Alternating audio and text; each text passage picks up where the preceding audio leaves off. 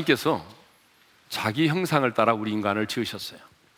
그러니까 하나님은 당신의 형상을 따라 지은 우리 인간을 에덴 동산에 두어 거기에서 살게 하셨습니다.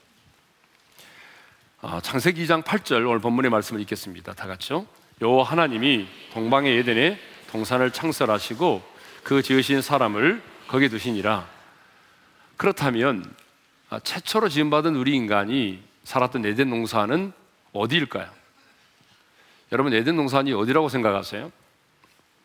우리가 구체적으로 정확하게 알 수는 없지만 14절에 보게 되면 히데겔, 티그리스 강이 나오죠. 그리고 유브라데스라는 강의 이름이 나오는 것을 보게 되면 많은 성경학자들은 오늘의 이라크 근방일 것으로 그렇게 추정을 하고 있습니다.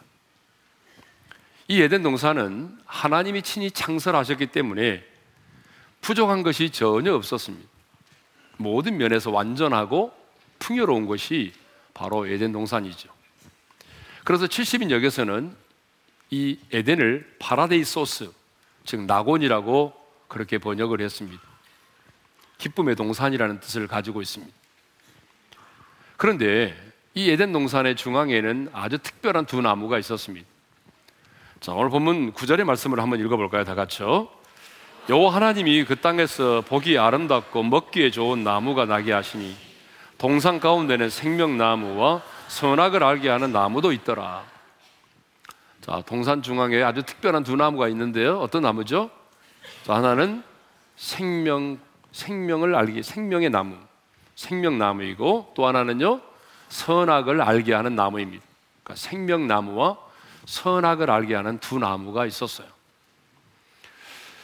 여러분, 이 두 나무가 어떤 나무인지 그리고 그 열매가 어떤 것인지 우리는 잘 알 수가 없습니다. 어떤 사람들은 그 선악과가 복숭아라고 말하는 분도 있어요. 또 어떤 분들은 사과라고 말하는 분들이 많아요. 그래서 그 스티브 잡스가 애플의 로고를 만들 때 사과를 만들었잖아요. 사과를 가지고.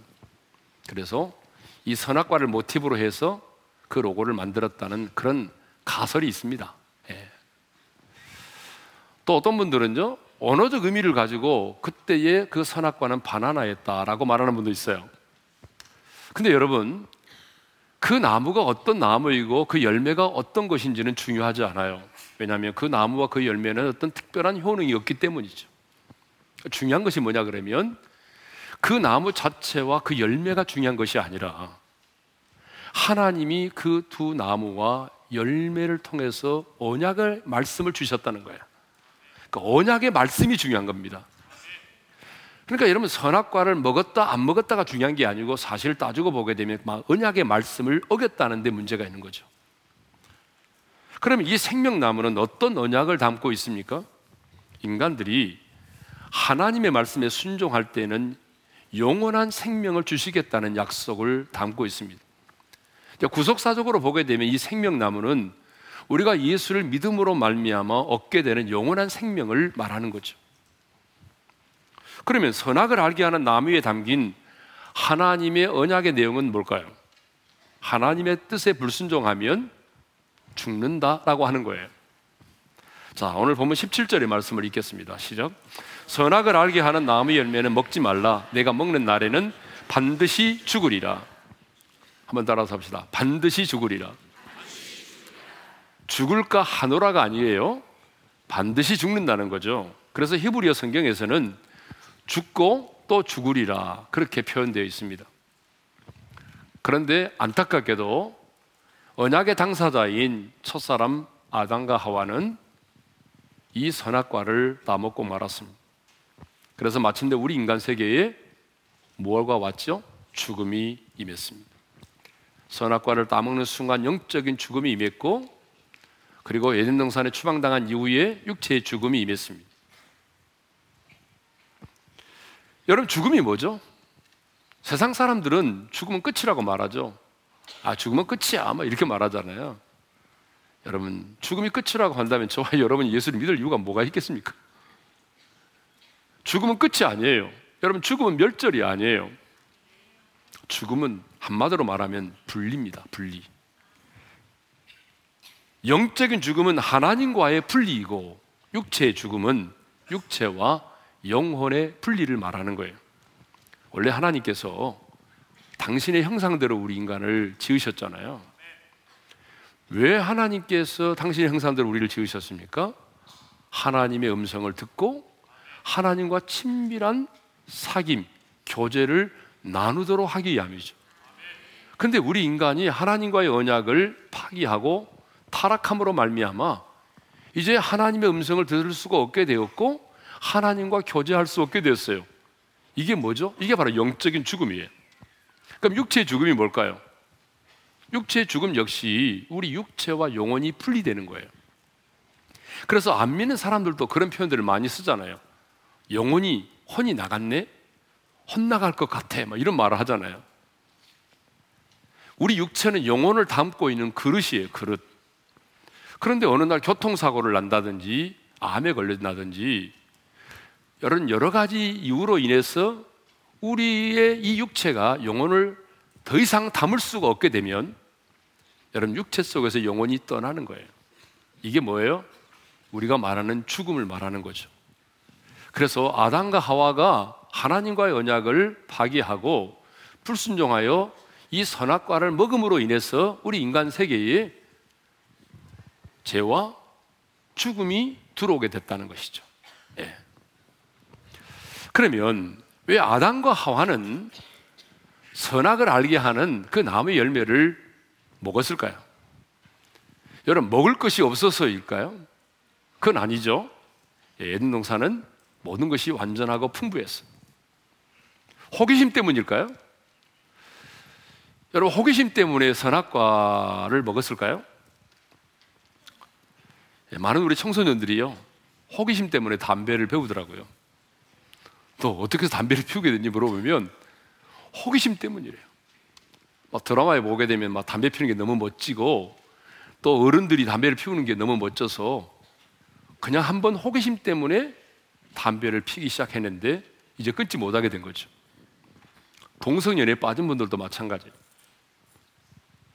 만나보게 되면 너 어떻게 동성연애에 빠지게 됐냐고 물어보게 되면 놀랍게도 호기심 때문이에요. 방송에서 드라마에서 너무 아름답게 미화를 하고 또 유명한 사람들이 그런 동성애자임을 알고 나니까 자기도 호기심이 생기는 거예요. 그래서 그 호기심 때문에 동성애를 시작을 했는데 지금은 이제 빠져나오지 못하게 된 거죠. 많은 사람들이 호기심 때문에 그런 죄의 굴레에 매임을 당하게 됩니다. 아담과 하와는 호기심 때문에 선악과 따먹은 거 아니에요. 그러면 아담과 하와는 왜 선악을 알게 하는 나무 열매를 먹었을까요? 그것은요 하나님의 지배를 받지 않고 하나님이 창조하신 그 나라를 자신들이 차지하기 위해서요. 사탄이 아담을 유혹했던 내용을 보게 되면 알 수 있어요. 3장 5절, 창세기 3장 5절을 읽겠습니다. 시작. 너희가 그것을 먹는 날에는 너희 눈이 밝아져 하나님과 같이 되어 선악을 알 줄 하나님이 아심이니라. 사탄의 도구로 쓰임받았던 뱀은요 하와를 유혹할 때에 네가 이거 먹으면 눈이 밝아져서 하나님과 같이 될 수 있다라고 말했어요. 여러분 이 말 속에는 어떤 의미가 있는지 아세요? 지금은 네가 하나님의 대리 통치자로서 정복하고 다스리는 일을 하지만 네가 이거 딱 먹게 되면 네가 하나님과 같이 돼서 이제는 하나님의 지배를 받지 않고 인간이 주인이 되는 인간의 나라를 만들 수 있다는 거예요. 하나님은 하나님이 지배하고 다스림으로 하나님이 영광을 받으시는 하나님의 나라를 만들기 위해서 창조하셨는데 이제 사탄은 인간에게 이제는 인간이 지배하고 다스리고 인간이 영광을 얻는 인간의 나라를 만들라는 거예요. 이게 여러분 선악과를 따먹은 것입니다. 그러니까 의도적으로 따먹은 거죠. 여러분 뱀이 선악과를 따가지고 와서 아 입을 벌리세요 하니까 그 속에 쏙 넣어준 게 아니잖아요. 성경을 보게 되면 여러분 사탄은 유혹만 했어요. 그 죄를 지은 당사자는 아담과 하와예요. 여러분 오늘 우리도 마찬가지예요. 우리는 가끔 누구 때문이라고 말하지만 죄를 지은 당사자는 저와 여러분이에요. 사탄은 우리로 하여금 그 죄를 지을 수밖에 없는 분위기를 창출하고, 어때요? 그 죄를 지을 수밖에 없는 상황과 환경을 만들어내는 것이지, 죄를 지은 당사자는 언제나 여러분 우리들입니다. 그러니까 선악과를 따먹은 사람도 아담과 하와예요. 의도적으로 따먹은 거예요. 근데 많은 사람들은요, 선악과 얘기만 나오면 열을 받습니다. 막 분노를 표출하죠. 특별히 복음을 전하다 보게 되면 성경을 한두 번 읽은 사람들은 하나님께서 에덴 동산에 선악을 알게 하는 나무를 왜 주셨느냐라고 막 따지듯이 묻죠. 왜 전능하신 하나님께서 뱀이 찾아와서 아담과 하와를 유혹하려고 할 때에 왜 그것을 막지 않으셨냐는 거예요. 왜 사랑의 하나님께서 아담과 하와가 사탄의 유혹을 받아 선악을 알게 하는 나무를, 그 선악과를 먹으려고 할 때에 왜 방관하셨느냐는 거예요. 예를 들면 아담과 하와 주변에 사탄의 도구로 쓰임받았던 뱀이 얼씬거리지 못하게 만든다든지, 우리나라 사람들처럼 뱀만 모이면 잡아먹도록 한다든지, 아담과 하와가 선악과를 먹으려고 딱 그 선악과를 따는 순간에 갑자기 손목이 삐뚤어져 가지고 그 사과는 아니죠, 그 선악과를 떨어뜨린다든지, 아니면 그거를 따가지고 입 벌리고 먹으려고 하는 순간에 갑자기 현기증이 나가지고 땅바닥에 쓰러진다든지, 그렇게 했으면 놀래가지고 안 먹을 텐데 왜 사랑의 하나님이 그걸 방치하셨냐는 거예요. 왜 방관하셨냐는 거예요. 막지 않았냐는 거예요. 그래 놓고 나서 우리 인간들이 이제 죄 가운데 빠지게 되고 죽음의 법 아래 매이게 되니까 자기 아들을 세상에 보내시고 또 자기 아들을 십자가에 달려 죽게 하시고 왜 그랬느냐는 거예요. 이것을 보게 되면 꼭 하나님이 병 주고 약 주는 것 같다는 거예요. 여러분, 정말 우리 하나님이 병 주고 약 주는 분이십니까? 여러분도 그렇게 생각하세요? 저도 한때는 그런 생각을 했던 사람이에요. 그 선악과만 생각하면 진짜 기분이 나쁜 거예요. 예? 그러나 지금은 그렇지 않아요. 왜냐하면 결과만을 보지 아니하고 선악을 알게 하는 나무에 숨겨진 그 하나님의 은혜를 보기 때문에 그래요. 그런데 세상의 사람들은요, 선악을 알게 하는 나무의 열매를 먹음으로 인하여 주어진 그 결과와 그 저주만을 생각합니다. 그러나 우리는, 하나님의 사람인 우리는 그 결과만을 생각하지 말고 왜 하나님께서 선악을 알게 하는 나무를 그 에덴 동산에 두셨는지, 그리고 왜 하나님께서 그 나무의 열매를 통해서 우리 인간에게 그 언약의 말씀을 주셨는지, 그 선악을 알게 하는 나무에 숨겨져 있는 하나님의 은혜를 볼 수 있어야 합니다. 그래서 오늘은 선악을 알게 하는 나무에 숨겨진 하나님의 은혜가 무엇인지를 우리가 나누려고 하는 거죠. 그러니까 첫째는 피조물로서 하나님만을 의지하며 살도록 하기 위함이라고 하는 거예요. 여러분, 에덴 동산의 아담과 하와는요, 정말 대단한 존재였어요. 예? 하나님의 대리 통치자였어요. 그래서 하나님이 창조하신 모든 창조를 여러분 정복하고 다스릴 수 있는 어마어마한 그런 권세를 가진 사람이었어요. 창세기 1장 28절 한번 읽어볼까요? 다 같이 시작. 하나님이 그들에게 이르시되 생육하고 번성하여 땅에 충만하라. 땅을 정복하라. 바다의 물고기와 하늘의 새와 땅에 움직이는 모든 생물을 다스리라. 여러분, 아담과 하와는 타락하기 전까지 하나님의 대리 통치자였어요. 그래서 하나님이 창조하신 모든 것들을 정복하고 모든 생물을 다스릴 수 있는 어마어마한 권세를 가지고 있었습니다. 이것을 다윗은 시편 8편 5절에서 이렇게 노래했어요. 우리 한번 읽어보겠습니다. 시작. 그를 하나님보다 조금 못하게 하시고 영화와 전기로 간을 씌우셨나이다. 다윗은 성령의 감동을 받아서 이렇게 노래했어요. 하나님이 우리 인간을 지으셨는데 하나님보다 조금 못한 존재로 지으셨다는 거예요. 그렇지만 영화와 전기로 관을 씌우셨다고 말합니다. 여러분, 이 영화와 전기의 종기라고 하는 이 말은요, 사실은 사람에게는 사용할 수 없는 단어예요. 이것은 누구에게만 사용될 수 있는 단어일까요? 하나님께만 사용될 수 있는 용어잖아요. 영화와 전기. 그런데 하나님께서 우리 인간을 지으시고 그 머리에 영화와 전기의 관을 씌우셨다는 거예요. 이 말이 무슨 말일까요? 하나님을 닮은 존재로 지었다는 거예요. 하나님이 세상을 창조할 때 개는 개처럼 지으시고 소는 소처럼 지으시고 우리 인간은 어떻게 지었다는 겁니까? 하나님을 닮은 존재로 지었다는 거예요. 여러분, 관이라고 하는 거 있잖아요. 머리에 쓰는 관은 하나의 표지를 말하는 거죠. 야, 이분이 왕인지 아닌지 어떻게 알아요? 그분의 머리에 쓰여지는 왕관을 보게 되면 왕인지 아는 거죠. 예? 머리에 쓰인 관을 보게 되면 이 사람의 신분이 뭔지를 알 수가 있는 거예요. 그런데 하나님께서 우리 인간들의 머리에는 뭘 씌워주셨다고요? 영화와 전기의 관을 씌워주셨다는 거예요. 그러면 왜 하나님은 당신의 형상대로 우리 인간을 지으시고 그 머리에 영화와 전기의 관을 씌워주셨을까요? 목적이 뭘까요? 여러분, 그 목적을 이렇게 말씀하고 있어요. 그 다음 구절, 시편 8편 6절을 읽어보면 알 수 있습니다. 다 같이요. 주의 손으로 만드신 것을 다스리게 하시고 만물을 그의 발 아래 두셨으니. 왜 하나님께서 우리 인간의 머리에 영화와 전기의 관을 씌워주셨냐 하면은 주님의 손으로 만드신 것을 어떻게 해요? 다스리게 하시고 만물을 그 발 아래 복종케 하기 위함이라는 거예요. 그래서 여기 적어도 아담과 하와가 타락하기 전에는요, 모든 피조물들이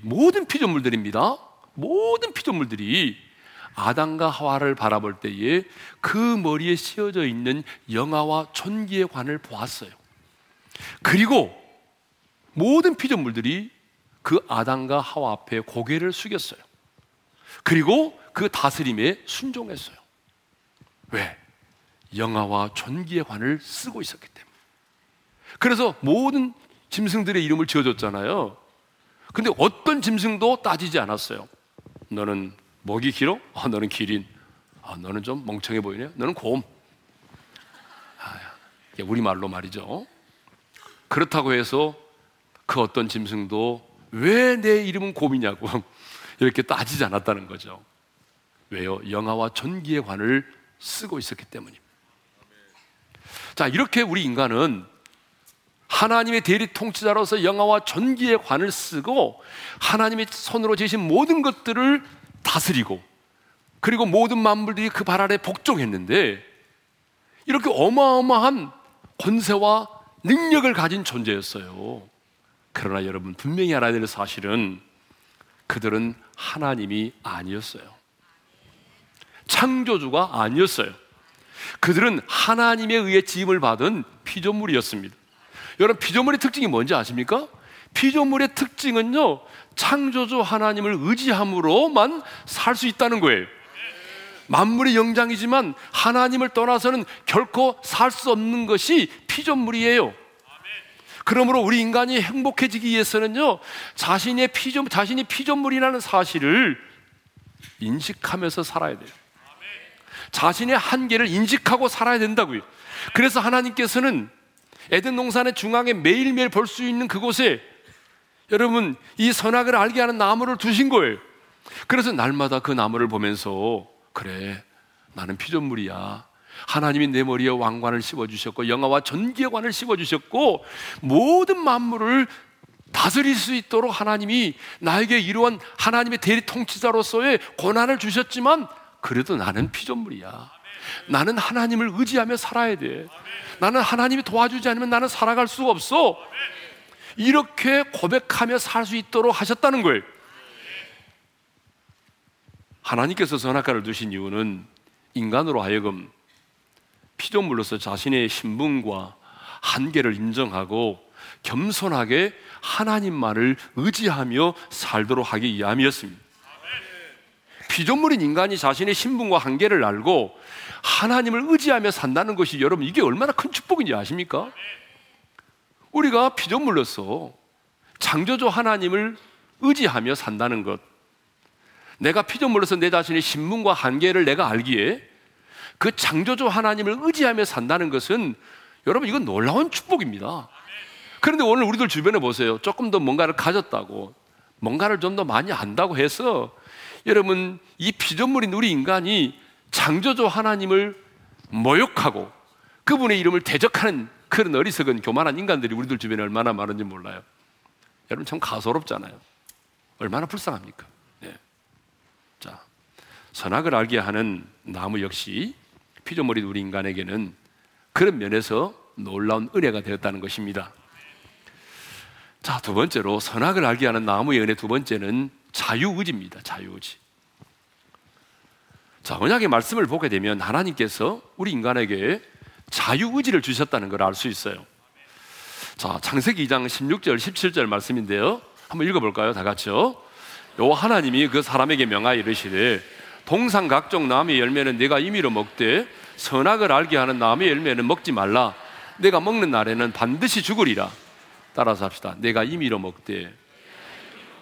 여러분 여기 임의로 먹되라고 하는 말은요, 하나님께서 우리 인간에게 스스로 어떤 사실을 스스로 판단하고 그리고 결정할 수 있는 자유의지를 주셨다는 것을 말하는 것입니다. 그렇습니다. 여러분 하나님은 우리 인간을 로봇이나 동물로 그렇게 짓지 않았습니다. 하나님은 우리 인간을 여러분 자동으로 조작되는 오토메이션으로 만들지 않았습니다. 자유의지를 가진 인격적인 존재로 지으셨습니다. 여러분 자유의지를 가진 인격적인 존재란 내가 스스로 생각하고 판단하고 결정해서 하나님께 순종할 수도 있는 것이고 하나님께 불순종할 수도 있는 그런 자유를 가진 존재라는 얘기입니다. 여러분 이것은 우리 인간에게 너무나 큰 축복이에요. 만일 하나님께서 우리 인간으로 하여금 스스로 뭔가를 판단할 수도 없고 결정할 수도 없는 기계적인 인간으로 우리를 지으셨다고 한다면 여러분 우리가 얼마나 비참한 존재입니까? 만일 우리가 하나님의 꼭두각시가 되어서 하나님의 꼭두각시처럼 신앙생활을 한다면 여러분 신앙생활에 무슨 기쁨이 있고 무슨 감격이 있고 그러겠어요. 근데 우리 하나님은 우리를 그렇게 지으시지 않았다는 거예요. 자유의지를 주셔서 스스로 판단하고 스스로 사고하고 그러면서 스스로 결정할 수 있게 하셨습니다. 그리고 그 결정과 판단에 책임을 짓도록 하셨어요. 자, 이것을 보게 되면 우리 하나님은 우리 자신들이 생각하는 것보다 훨씬 더 인격적이신 분이십니다. 여러분 정말 우리 하나님은요, 우리가 생각하는 것보다 훨씬 더 인격적인 분이세요. 하나님은 그때나 지금이나 우리에게 자율적이고 인격적인 순종을 원하십니다. 어떤 강요나 강압에 의해서 어쩔 수 없이 마지못해 순종하는 것을 원치 않습니다. 예? 우리 하나님은 지금도 마찬가지. 율법 시대만이 아니라 지금도 마찬가지. 예? 하나님이 우리에게 요구하는 것은 강압적인 어쩔 수 없는 순종이 아니에요. 그때나 지금이나 내가 스스로 생각하고 판단하면서 내가 자원하는 마음으로 그분의 말씀 앞에 순종하는 것을 원하시는 거죠. 이것이 바로 선악을 알게 하는 나무가 주는 은혜인 것입니다. 세 번째로 선악을 알게 하는 나무가 우리에게 주는 세 번째 은혜는 하나님의 사랑을 깨닫고 경험할 수 있도록 하기 위함이다라고 하는 거예요. 여러분 하나님께서 우리에게 선악을 알게 하는 나무를 주신 것은요, 우리에게 고통과 괴로움을 안겨주기 위해서가 아닙니다. 하나님의 사랑을 깨닫고 그 사랑을 깊이 누릴 수 있도록 하기 위해서 하나님께서 이 선악을 알게 하는 나무를 두신 거예요. 자, 하나님은 사랑의 하나님이시죠. 여러분 믿습니까? 설 며칠 동안 영빨이 많이 떨어진 것 같은데요. 네. 자, 우리 하나님은 사랑의 하나님이십니다. 그래서 요한일서 4장 7절에 보게 되면 사랑은 하나님께 속한 것이니라고 말했고, 요한일서 4장 8절을 읽겠습니다. 다 같이 시작. 하나님은 사랑이심이니라. 한번 따라서 합시다. 하나님은 사랑이시다. 여러분 이건 굉장히 중요한 말씀이에요.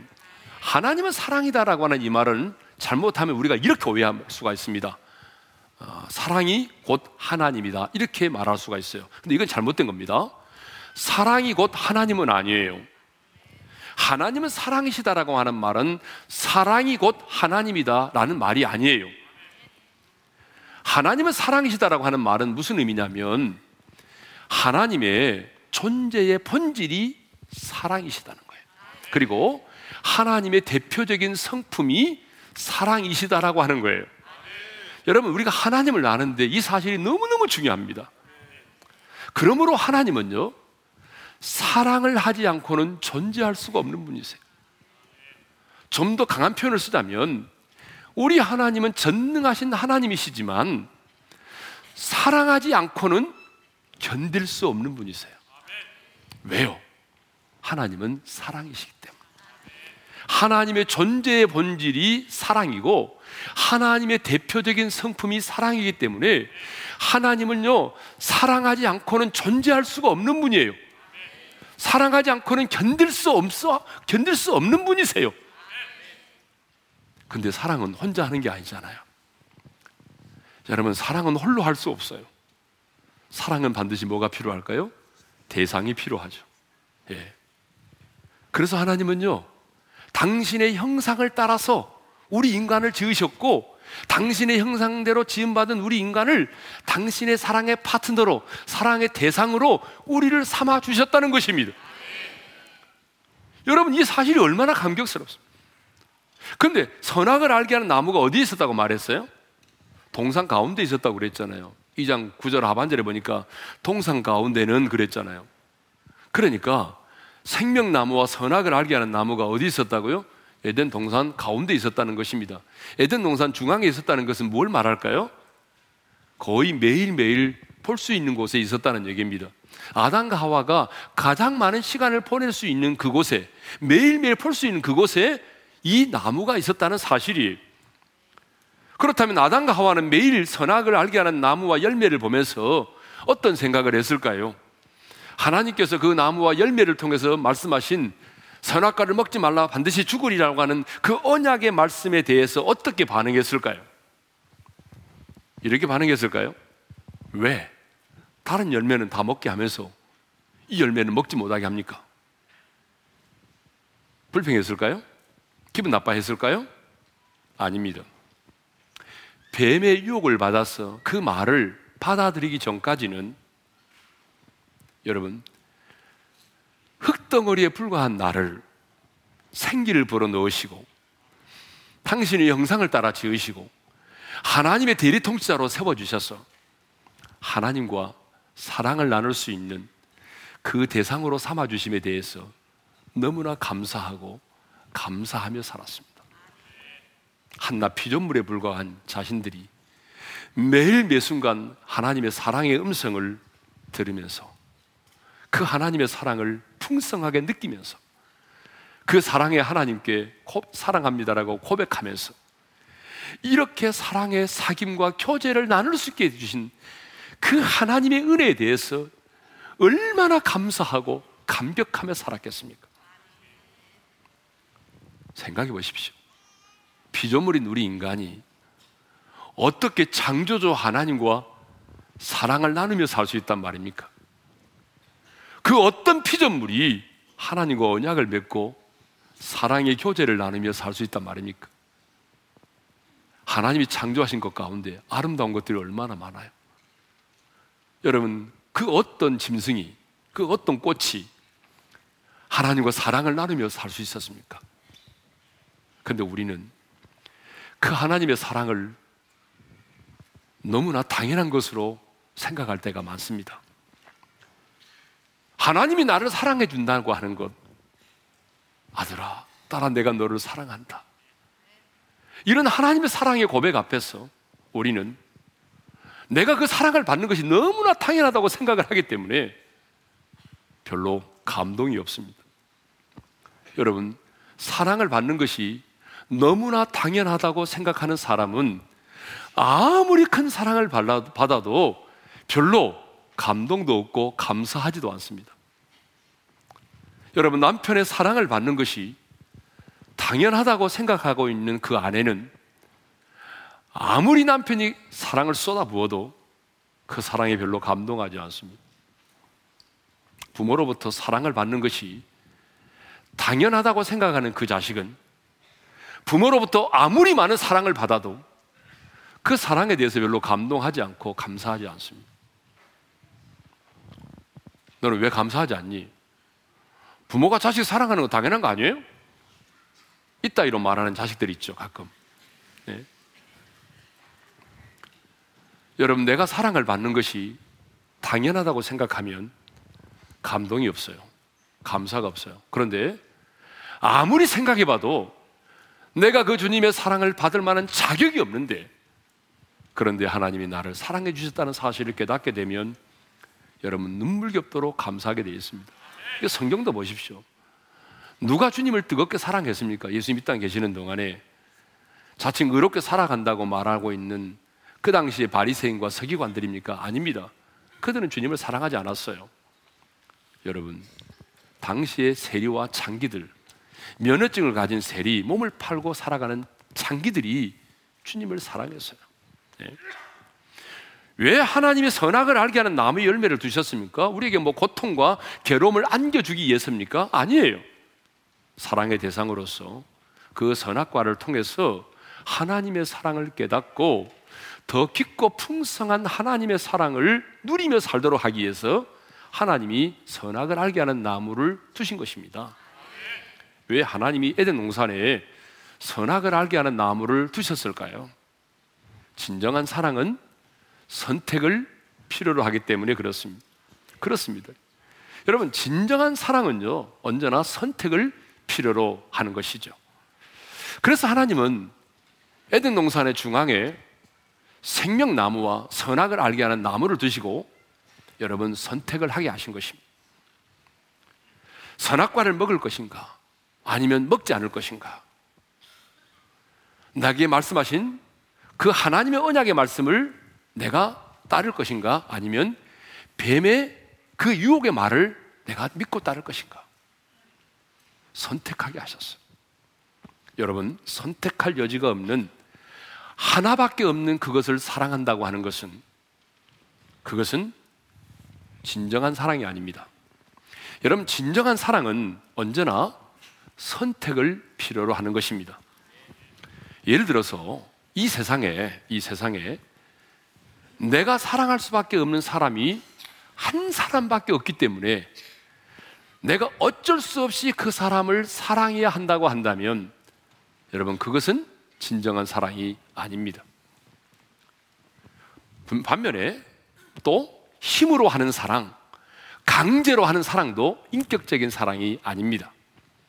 근데 여러분, 우리 주변에 보게 되면 진짜 내가 사랑은 하지 않으면서도 내가 사랑해주지 않으면 나를 때릴 것 같으니까 그 폭력 때문에, 때로는 보복 때문에, 때로는 먹고 사는 것 때문에, 또 내 자식 때문에 어쩔 수 없이 사랑하며 사는 사람들이 있어요. 여러분, 그 사랑은 인격적인 사랑이 아닙니다.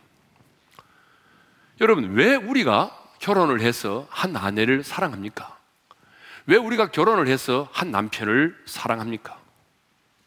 당신의 아내, 당신의 남편이 세상에서 최고이기 때문입니까? 여러분, 만일에 여러분의 아내와 여러분 남편이 세상에서 최고이기 때문에 여러분이 그 아내를, 그 남편을 사랑한다면 여러분, 여러분은 지금 인격적인 사랑을 하는 것이 아닙니다. 최고이기 때문에 사랑한다면 그 사랑은 언제든지 바뀔 수 있습니다. 내 아내보다도, 지금의 내 아내보다도, 지금의 내 남편보다도 더 좋은 사람, 더 최고의 사람이 나타난다면 언제든지 바뀔 수가 있는 것이죠.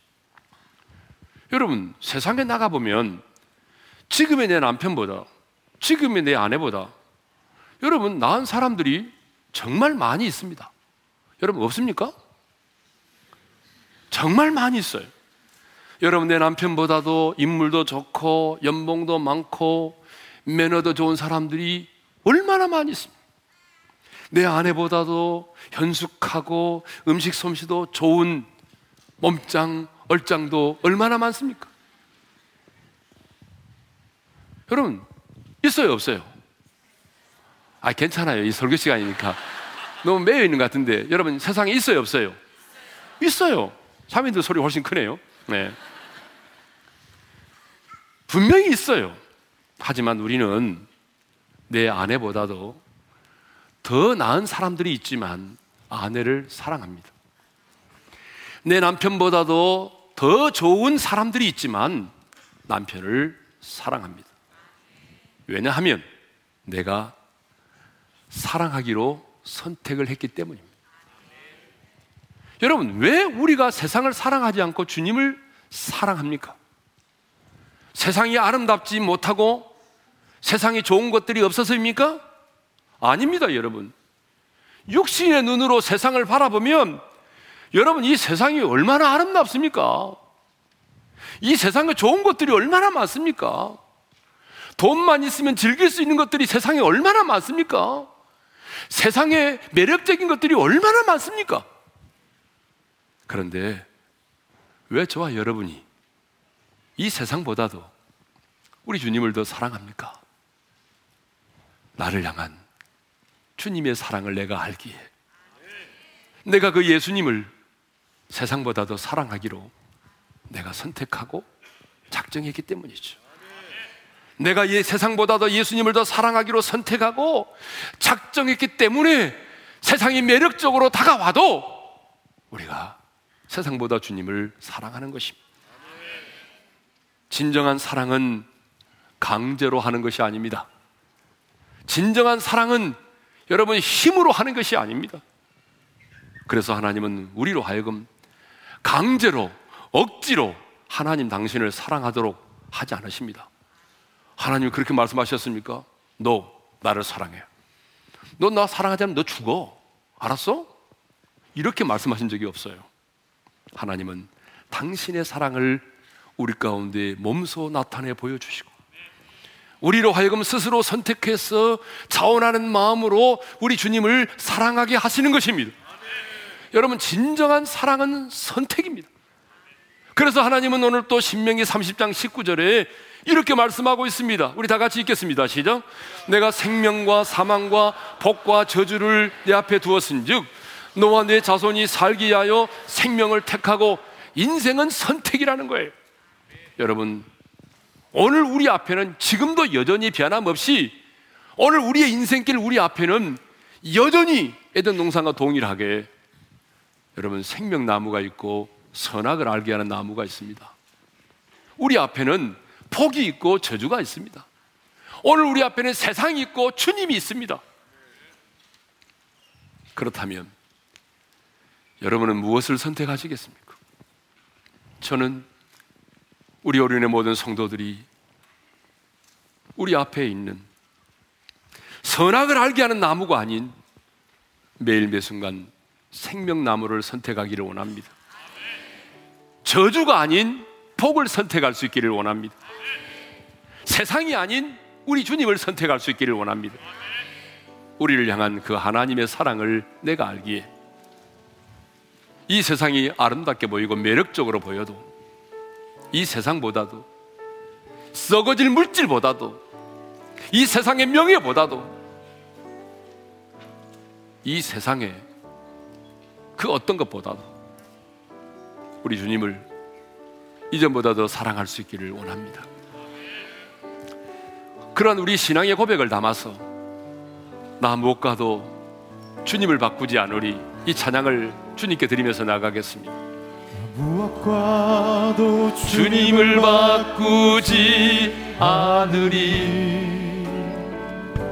다른 어떤 은혜 구하지 않으리 오직 주님만이 내 삶의 도움이시니 주의 얼굴 보기 원한 다시 한번 나 무엇과도 주님을 바꾸지 않으리 무엇과도 주님을 바꾸지 않으리 다른 어떤 은혜 구하지 않으리 오직 주님만이 내 삶의 도움이시니 주의 얼굴 보기 원합니다. 우리 두 손 들고 주님 사랑해요. 주님 사랑해요.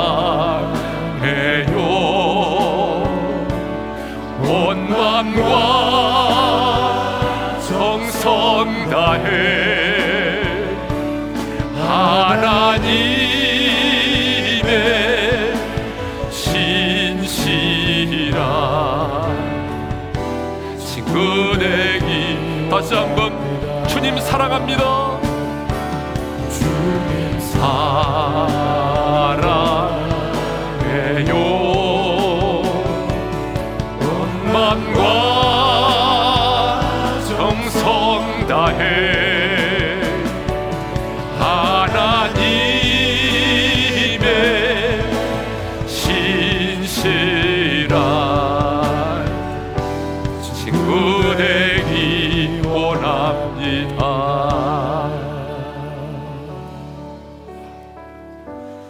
한번 눈을 감고 주신 말씀 마음에 새기면서 기도합시다. 우리는 선악을 알게 하는 나무의 열매, 그 결과만을 생각하면서 기분 나빠했습니다. 그런데 여러분, 선악을 알게 하는 나무 속에 숨겨진 하나님의 은혜가 있어요. 그것은 우리가 언제나 피조물이라는 사실을 인식하고 절대자인 하나님을 의지하며 살아야 한다는 것입니다. 하나님은 우리에게 자유의지를 주셔서 어떤 강요나 강제적인 방법으로 순종하게 하는 것이 아니라 내가 스스로 하나님의 사랑을 깨닫고 판단하고 자원하는 마음으로 주님을 따르고 순종하기를 원한다는 거예요. 사랑은 선택입니다. 하나님의 수많은 창조물 가운데 저와 여러분을 사랑의 대상으로 선택하셨습니다. 여러분, 진정한 사랑은 선택입니다. 하나님께서 우리를 사랑의 대상으로 삼아주셨잖아요. 이 세상이 아무리 좋아도, 아무리 매력적이라 할지라도 우리가 세상을 사랑하지 않고 주님을 사랑하는 것은 나를 향한 주님의 사랑을 내가 알기에 내가 그 주님을 사랑하기로 선택했기 때문이죠. 그렇다면 여러분, 이제 우리도 매일매일의 삶 속에서 여러분, 저주가 아닌 복을 선택하고 선악과가 아닌 여러분, 생명나무를 선택하고 매일매일 우리의 삶 속에서 세상보다 주님을 선택하여 이전보다도 주님을 사랑하는 자로 살아야 되지 않겠습니까? 그렇다면 이제 우리 결단하십시다. 주님,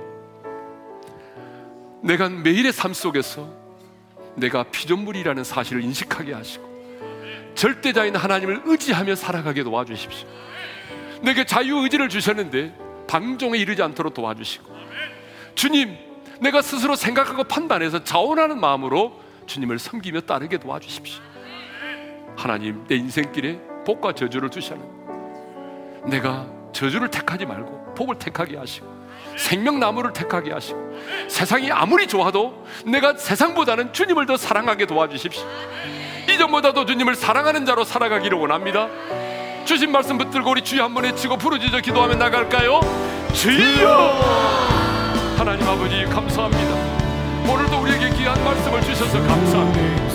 내가 피조물이라는 사실을 한순간도 잊지 말게 도와주시고 하나님, 절대자신 하나님을 의지하면서 하나님의 도우심 가운데 살아가기를 원합니다. 하나님, 나에게 자유의지를 주셨습니다. 하나님이여, 오염되지 않게 도와주시고 방종에 이르지 않도록 도와주시고 하나님, 내가 그 하나님의 사랑을 깨닫고 자원하는 마음으로 하나님의 말씀 앞에 순종하며 주님을 따르는 자가 되기를 원합니다. 뿐만 아니라 하나님께서 수많은 창조물 가운데 나를 하나님 당신의 사랑의 파트너로 삼아주셨습니다. 하나님, 감사합니다. 사랑의 대상으로 나를 삼아주신 것을 감사합니다. 나에게 오늘도 사랑한다고 고백하시고 그 사랑을 부어주시니 감사합니다. 아버지 하나님, 이제 내가 하나님을 사랑하기에 세상을 사랑하지 않고 주님을 더 사랑하기를 원합니다. 나를 향한 그 하나님의 사랑을 내가 알기에 내가 세상이 아무리 매력적으로 보이고 세상이 좋아도 세상보다 주님을 더 사랑할 수 있기를 원합니다. 이전보다 내가 주님을 더 사랑하는 자로 살아가기를 원합니다.